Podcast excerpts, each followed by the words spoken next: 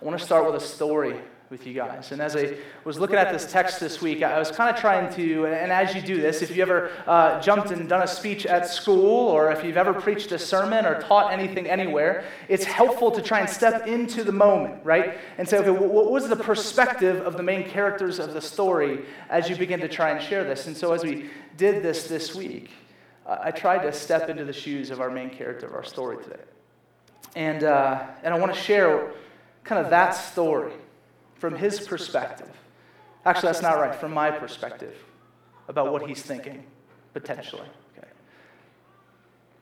And so I want you to think back. Okay? It's a beautiful city. All of a sudden, the king steps out onto his terrace and, and he looks over this city. And, and, he sees as the sun begins to set, just these beautiful purples and yellows and reds and pinks and these vibrant colors strewn across the sky right? We've, we've been there, right? We live in a beautiful city. You see it come down. I want you to picture it through his eyes as he looks over his terrace, over his city, as the city gleams from the sun setting.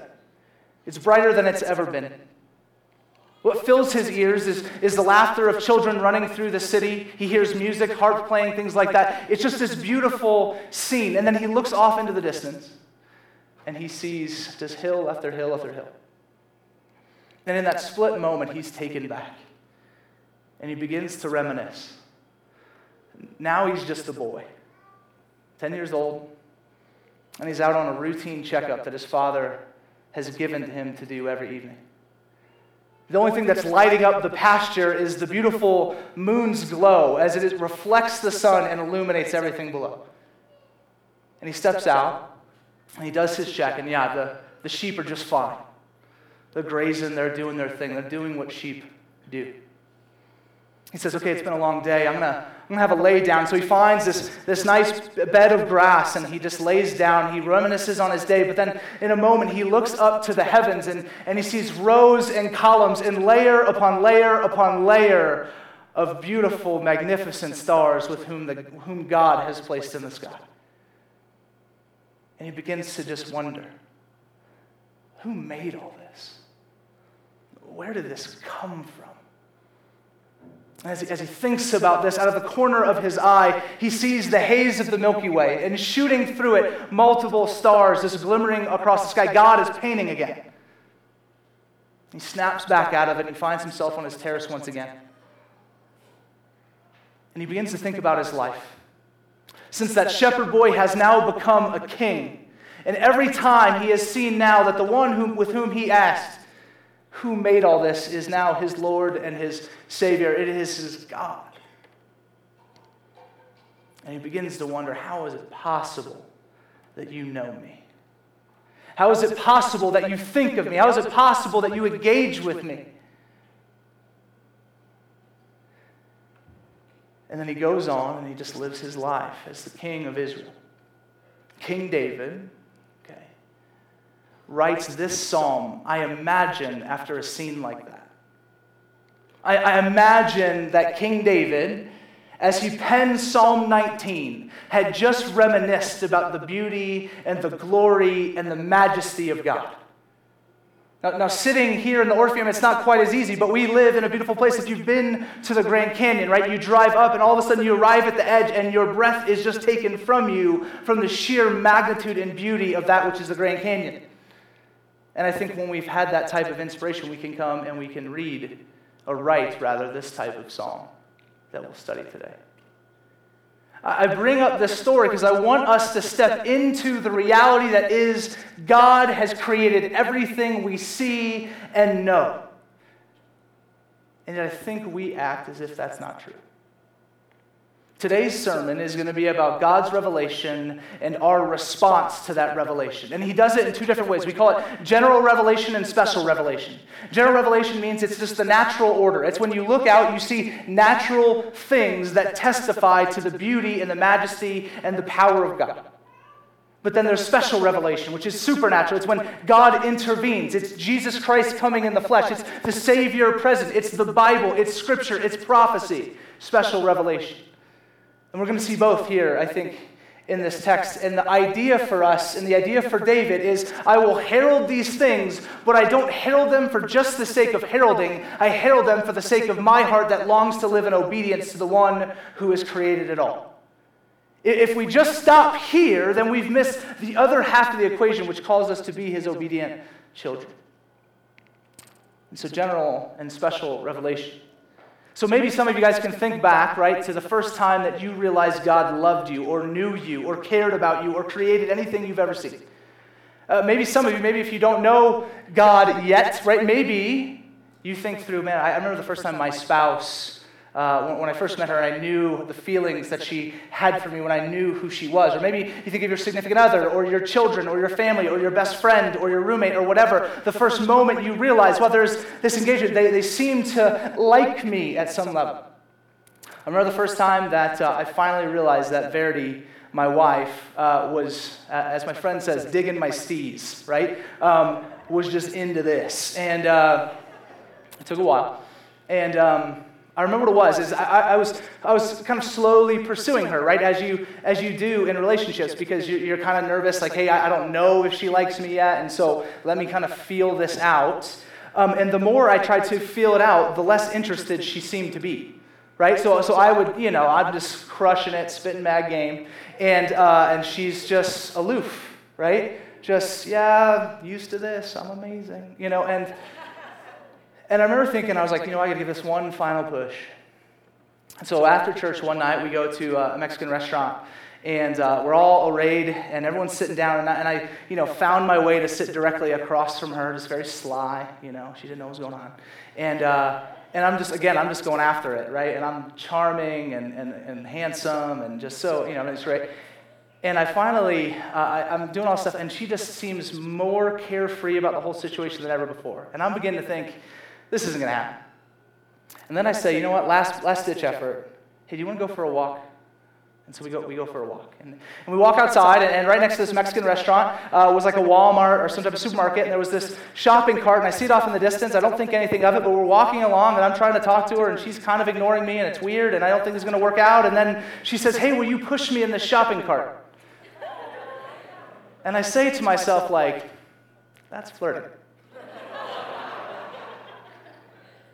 And this glimmer of hope, right, begins to just flutter in my heart. I said, absolutely. So we, I put her in the shopping cart, and, and we're just wheeling around. I'm running her like she's a little child. She's up front like this, you know, don't let go, Jack. And it's just this, um, you know, it's just this amazing experience. And I'm like, wow, she's loving this. And so I was like, I'm going to go the next step. And so I find another shopping cart, and I get in it, right? And then I take our two shopping carts and I face them towards each other and it begins to slowly drizzle as the lamps from the Walmart are causing this neat glimmer to shine upon her beautiful face. Right? And I just put it out there. I say, listen, here's the deal. I'm super into you. You know, like I, I think you're incredible. I, I like you. And she says, I like you too. And here's why I bring up that story. Okay. There was something revealed in that moment, right? That caused me in an instant to pursue her with greater vigor than I had ever pursued her before. That caused me to have a desire for her greater than any desire I had had for her before. It caused for me to have a joy in who she was greater than I had ever had before because I realized the affections that she now had for me. General revelation, special revelation, the idea is that God would make himself known to you and I, that we would understand the God of the universe, the one who made everything you know and see and think about, loves you and created you to be his. What an insane idea. The creator of the universe wants to know you. He, the creator, he likes you. And what he is doing every day when you walk outside and you see, uh, when you see the sun illuminates life here on earth, he is telling you more about himself and more about his affections for you. When you go to bed at night, or when you when night when the sun sets and you see the stars, you learn things about him, and that's what we'll talk about today, so that we respond to him, so that we pursue him more than ever, so that we make him known more than ever, so that we desire and love and cherish him more than ever. This is what I think David is experiencing over and over and over again. Is in the same way that daily Verity shows me somehow she loves me. It just reinvigorates my desire to make her the best and most happiest wife that she could be. Now, I fail all the time but it does something in my soul. And that is my desire for us this morning. Is that we be so captivated by these words from David as I think he gazed upon the same skies that we gaze upon. He looked upon the same creation that we look upon, and he wrote this. Will we write the same thing, not just in word, but in the way we live our lives? Okay. That's my desire for us this morning. So let's read verse 1 and 2. Psalm 19. Sorry if you haven't turned there yet, my bad. Psalm 19. If you don't have a Bible, by the way, we'll have some people bring down a Bible if you want to follow along. The, the words will be up on the screen, uh, so if, if you just hate Bibles, then, then that's fine. Verse 1. The heavens declare the glory of God, and the sky above proclaims his handiwork. Day to day pours out speech, and night to night reveals knowledge. So, this is that, that first half, this general revelation, wordless revelation. There's nothing being spoken. It's just you walk outside during the day, and day to day it is speaking to us His glory, His goodness, His love, His power.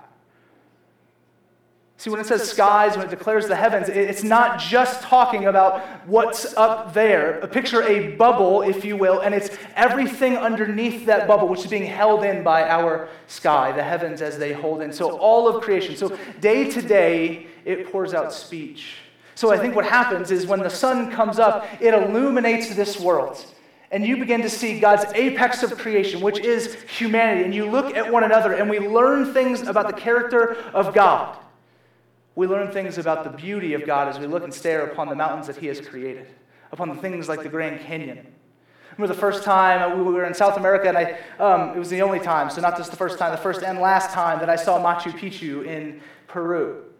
And we got up early in the morning before the sun had risen, and all of a sudden, over the Andes, the sun comes up and illuminates this wonder of the world. And I was just floored. Not at the ingenuity and amazing giftedness of the Mayan people, although that, or Incan people. Dang it, I should have looked it up. Incan, Incan people, yep, Incan people. Oh, I, I didn't think about them, I thought about God.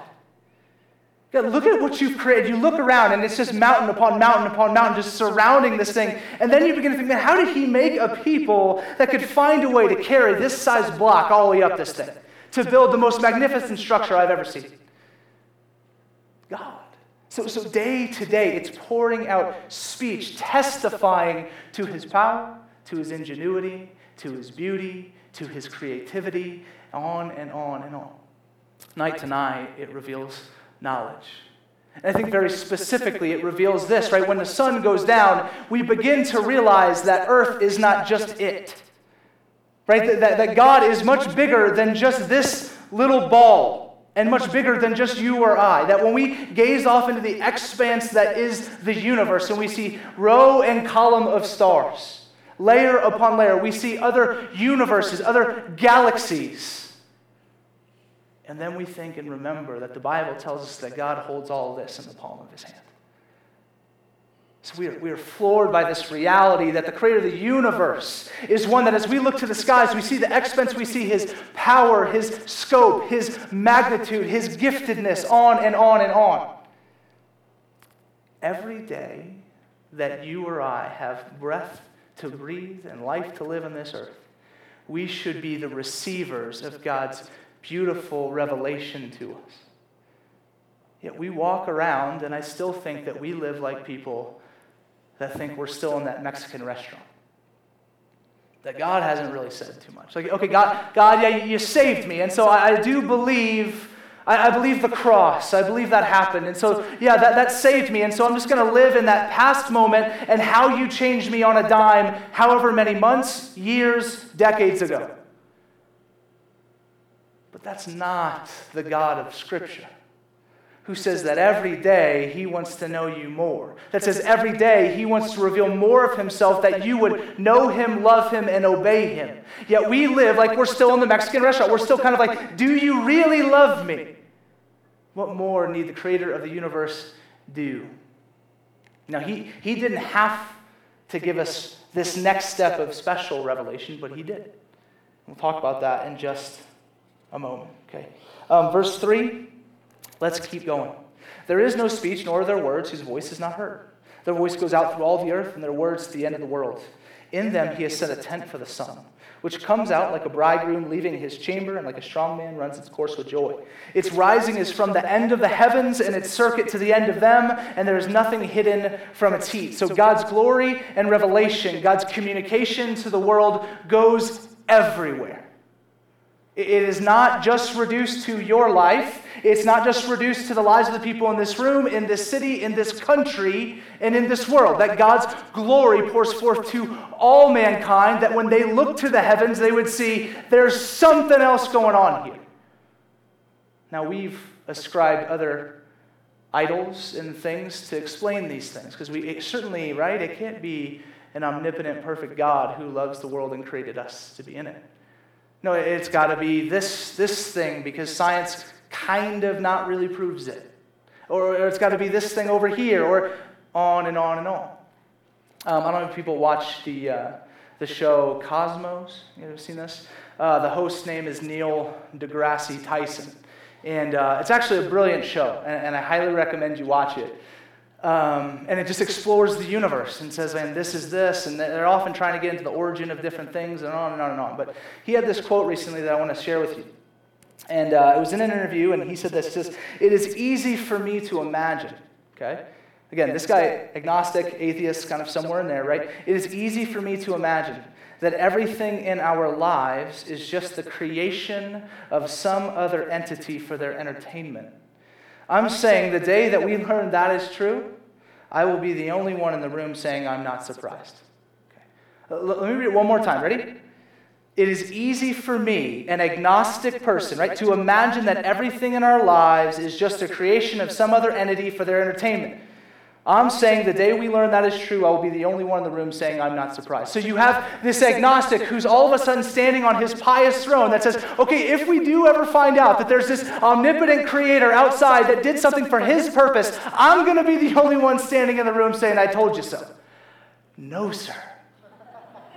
This has been our story, the story of God, the gospel story, for thousands and thousands and thousands of years. And the arrogance of this guy to say that is untrue while in the same breath saying, I'll be the one that will call it. Come on, man. This is our story. This is what the Bible starts with. In the beginning, God created. We hold, listen, and by we, I mean the church, God, the people of God, because of His grace, we hold the true story of the world. Sorry, Neil. We've had this for a while. Paul in the New Testament affirms this idea. Affirms this idea that, that it's on us, right? Because God has made himself known to the world. Romans 1:19 says, For what can be known about God is plain to them, because God has shown it to them. For his invisible attributes, namely his eternal power and divine nature, have been clearly perceived ever since the creation of the world in the things that have been made, so they are without excuse. So, so constantly our cultures want to, they want to finagle, they want to work it in there. It, it can't be God, it can't be the, ah. And so they come up with other ways to ascribe the beauty of this world. And, and listen, I'm just telling you right now, for thousands of years, we've been saying the same thing over and over and over. It's the God of the Bible who did it. And that guy knows you and loves you and is going to show and reveal himself in an even greater way than any mountain could ever testify to. Than any rock could, in fact, he's the rock that testifies to how true this is for us. Now, some of you, just because there might be some skeptics in the room and, and you're just saying to yourself, well, yeah, but, but why not chance? Why couldn't it just be chance? And, and, and I get that. There's a lot of debate and all that stuff, and maybe this just kind of fell into place, and et cetera, et cetera, et cetera. So I've done a lot of research on this stuff, and I, you know, I'm an expert now, and so I, uh, I'm going to read a, I'll read a quote.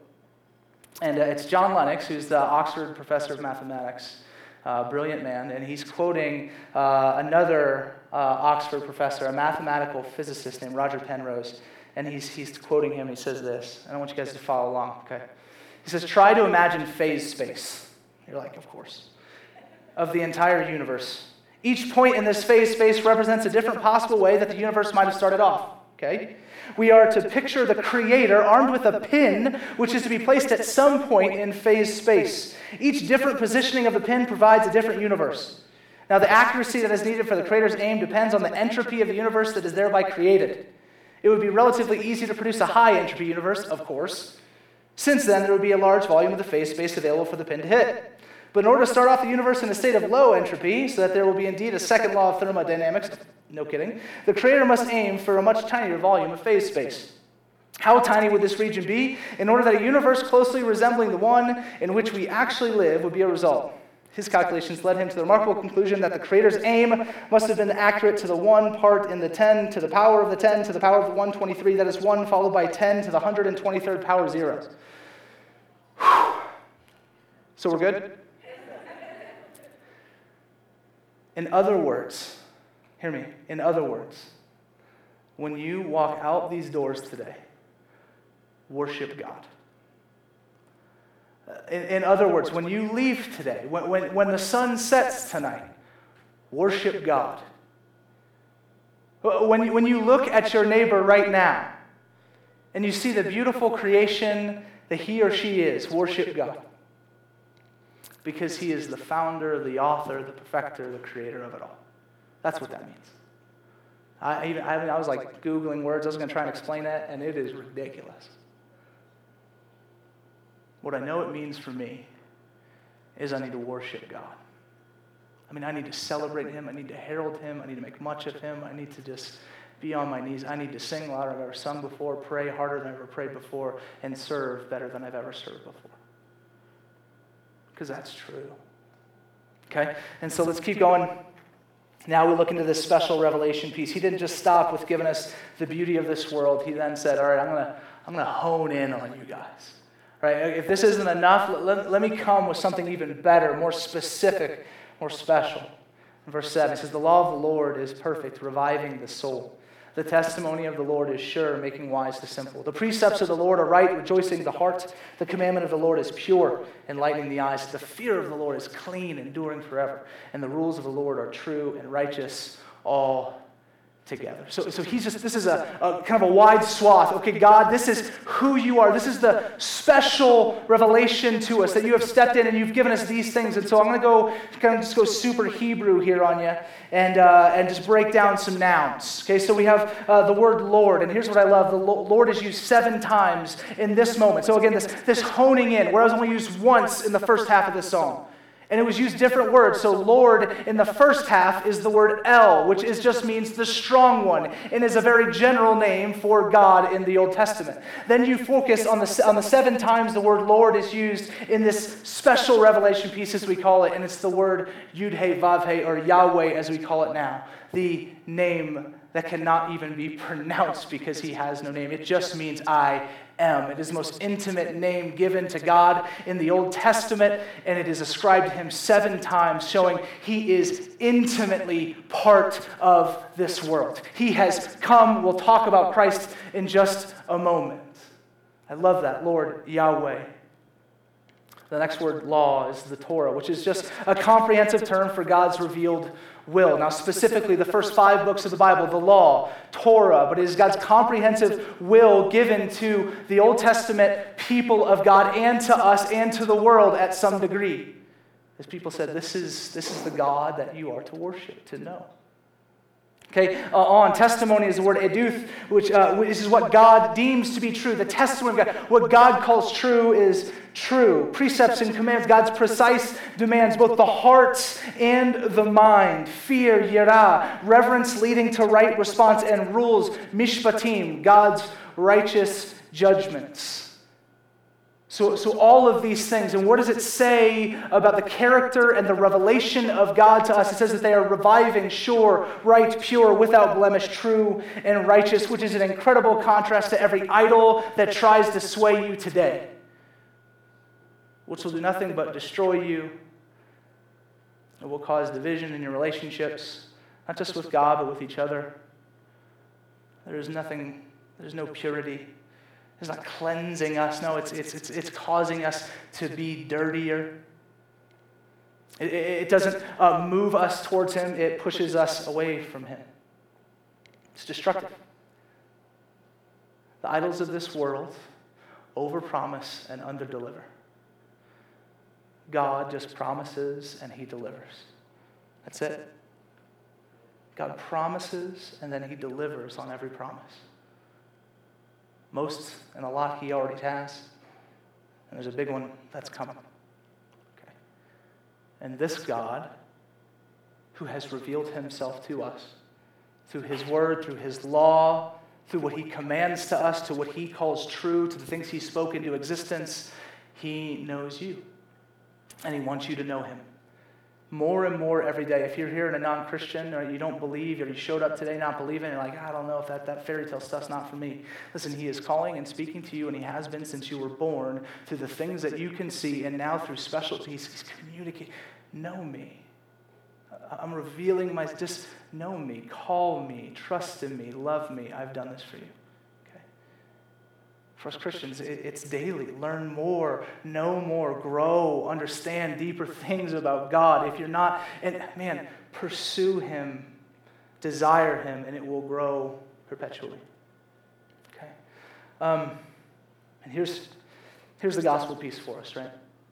So in, in John uh, 8 58, New Testament, Jesus Christ, our Lord and Savior, okay? Jesus Christ says, Before there was Abraham, I am.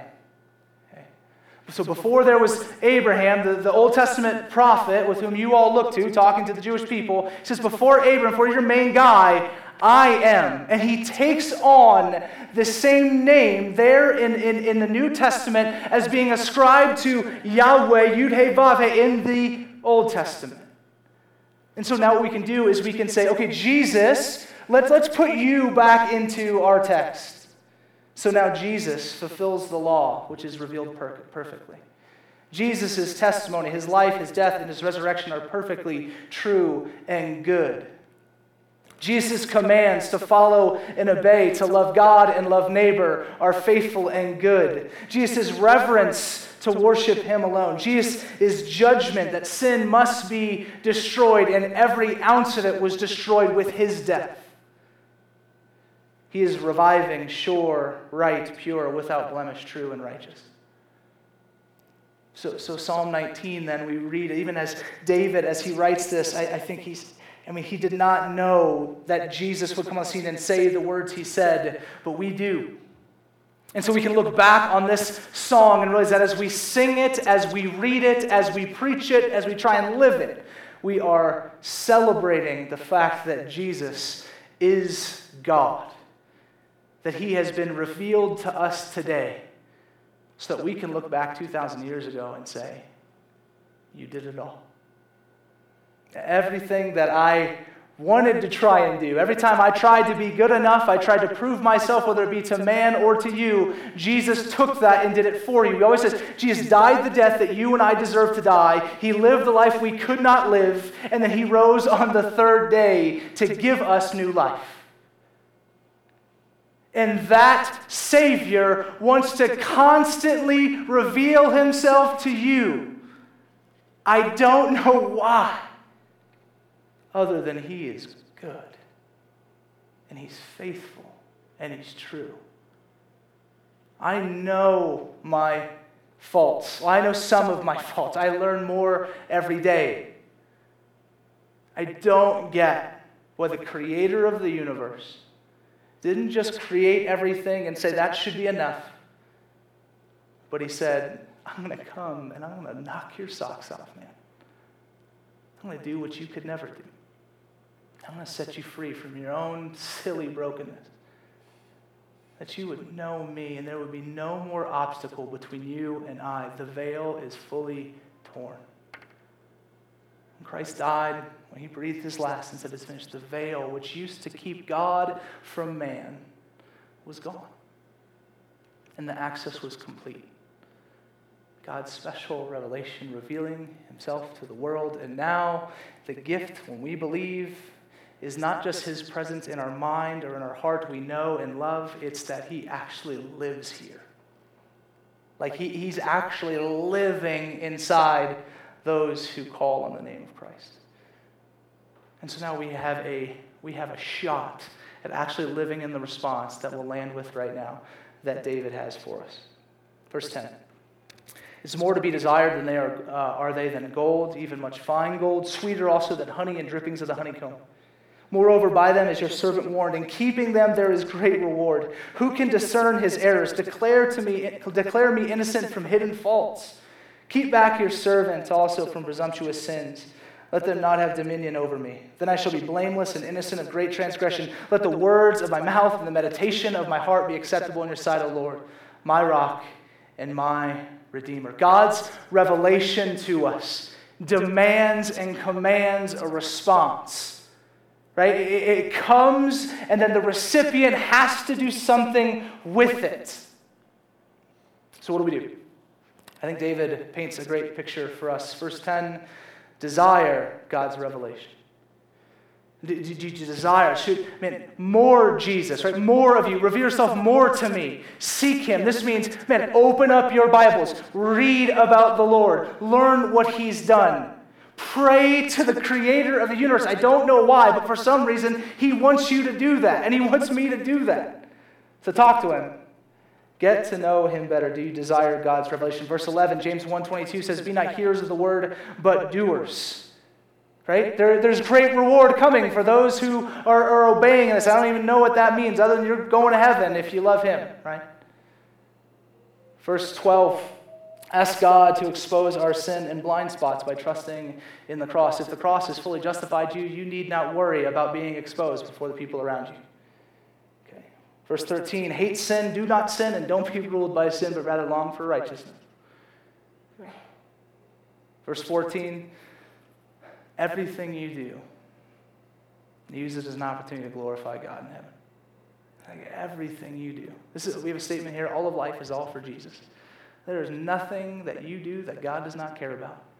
Sunday mornings are not more special than Monday at 4 o'clock when you're looking at four more days of work. It is the exact same. God wants all of your heart all the time that everything you do glorifies Him. He gives sacredness to everything we do. We, might, we think it's mundane. No, no, He cherishes it all and uses it all for His glory. And then 14b, and this is where I land.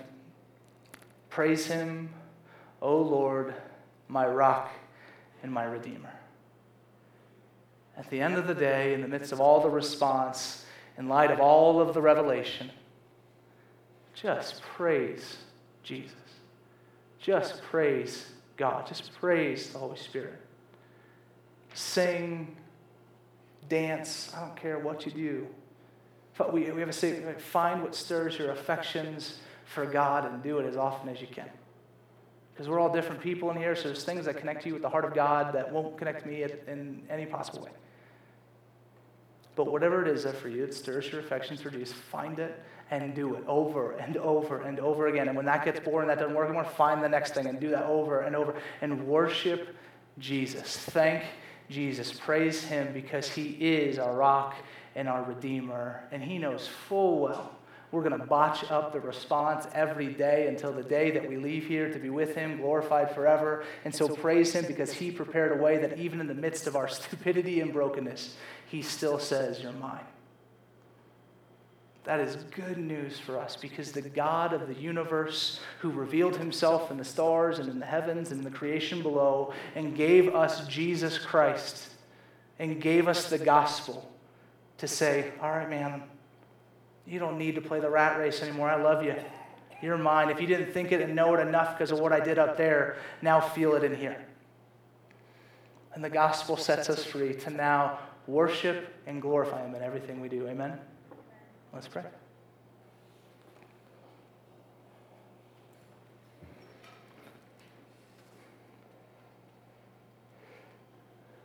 Jesus, I. Uh, and take a moment, God, just to confess to you, God, my own, um, it's my own brokenness. God, in the ways that I, uh, I still feel that we're, uh, we're, we're having a burrito together in a Mexican restaurant, God, and, and you haven't done enough for me. God, and I don't think I would ever um, cognitively tell you that or think that, but God, I think often my life and my actions, the way I treat people, the way I get defensive and prideful, the way I get uh, over proud in my own capability. God, it just denotes just a lack of understanding of you. And I'm sorry. God, and I just pray for all of us that we would pursue you with greater vigor than we've ever pursued you before. That we'd love you, desire you, desire to get to know you, have you know us, to be engaged with your mission together as you lead us. Would you do that for us, Lord? And I, I think it's just by constantly revealing yourself to us, we know that you do it. So, God, we pray against the things that block us from seeing that well. And God, ask that you would just lead us through those valleys. God, would you just be ever present here this morning and reveal yourself to us, know us, incline our hearts to you, give us ears to hear and eyes to see your majesty, your beauty, your power, and most importantly, the presence of you in our lives. Uh, lastly, just lift up all those that, that are here today that um, God, they just uh, and they don't know you, or they're just getting to know you, or there's, there's just somewhere in that, that nebulous moment, God, that you would reveal yourself in power right now, Jesus. Would you come expose yourself to the world and to everyone in here who does not know you yet and lead them in the way everlasting? Heavenly Father, we thank you. Bless us now as we respond in worship. In Jesus' name, amen.